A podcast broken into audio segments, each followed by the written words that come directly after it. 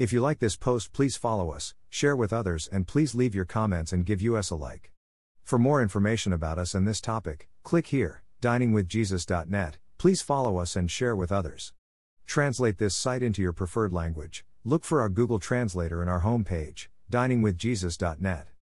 Traduce este sitio en tu idioma preferido. Busca nuestro traductor de Google en nuestra página de inicio va, diningwithjesus.net. From Pastor Chris White, we trust the Holy Spirit is doing His work in your hearts. The Lord bless you all, have a beautiful, joyful day. Que el Señor los bendiga.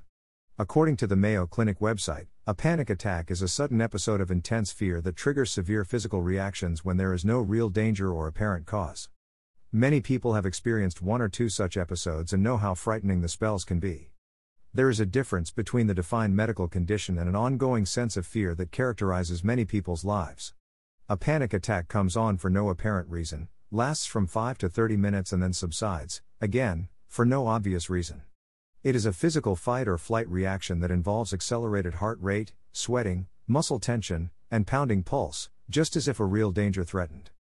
Although many factors, including biology and heredity, can contribute to panic attacks, the underlying issue is fear.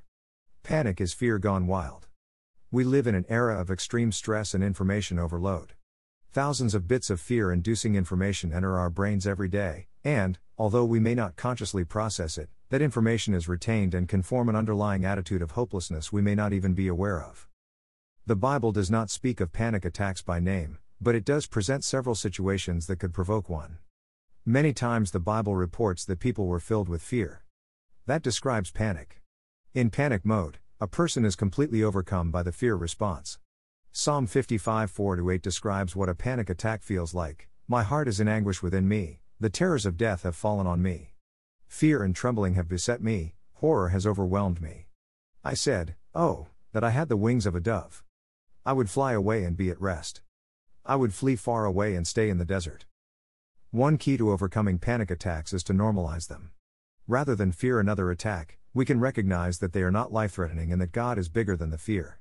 When we begin learning how to let God handle our daily fears, we remove some of the stimuli that can provoke an attack. Allowing fear or worry to build up without facing it and intentionally casting it upon God, 1 Peter 5 7, can lead to an eventual panic attack. Denying that we are afraid, pretending we are not worried, or obsessing over our fears can all contribute to our bodies reacting in panic. Fear not is one of the most common commands in the Bible. God understands that we are prone to fear, and He wants us to have faith instead. Isaiah 35 4, 41 10, Luke 12 4, 1 Peter 3 14. Jesus put fear in perspective when He said, Do not be afraid of those who kill the body but cannot kill the soul. Rather, be afraid of the one who can destroy both soul and body in hell. Matthew 10 28.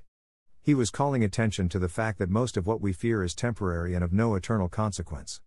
We should rather focus our concerns on whether or not we are in right relationship with God. He has then promised to meet all our other needs. Philippians 4:19, Matthew 6:33. One way we focus on the important is by applying Proverbs 3:5. Trust in the Lord with all your heart and lean not on your own understanding. When we refuse to allow our limited understanding to determine our level of peace and joy, we are on our way to escaping the grip of panic attacks. Copyright Copyright 2002 to 2019 Got Questions Ministries. All rights reserved.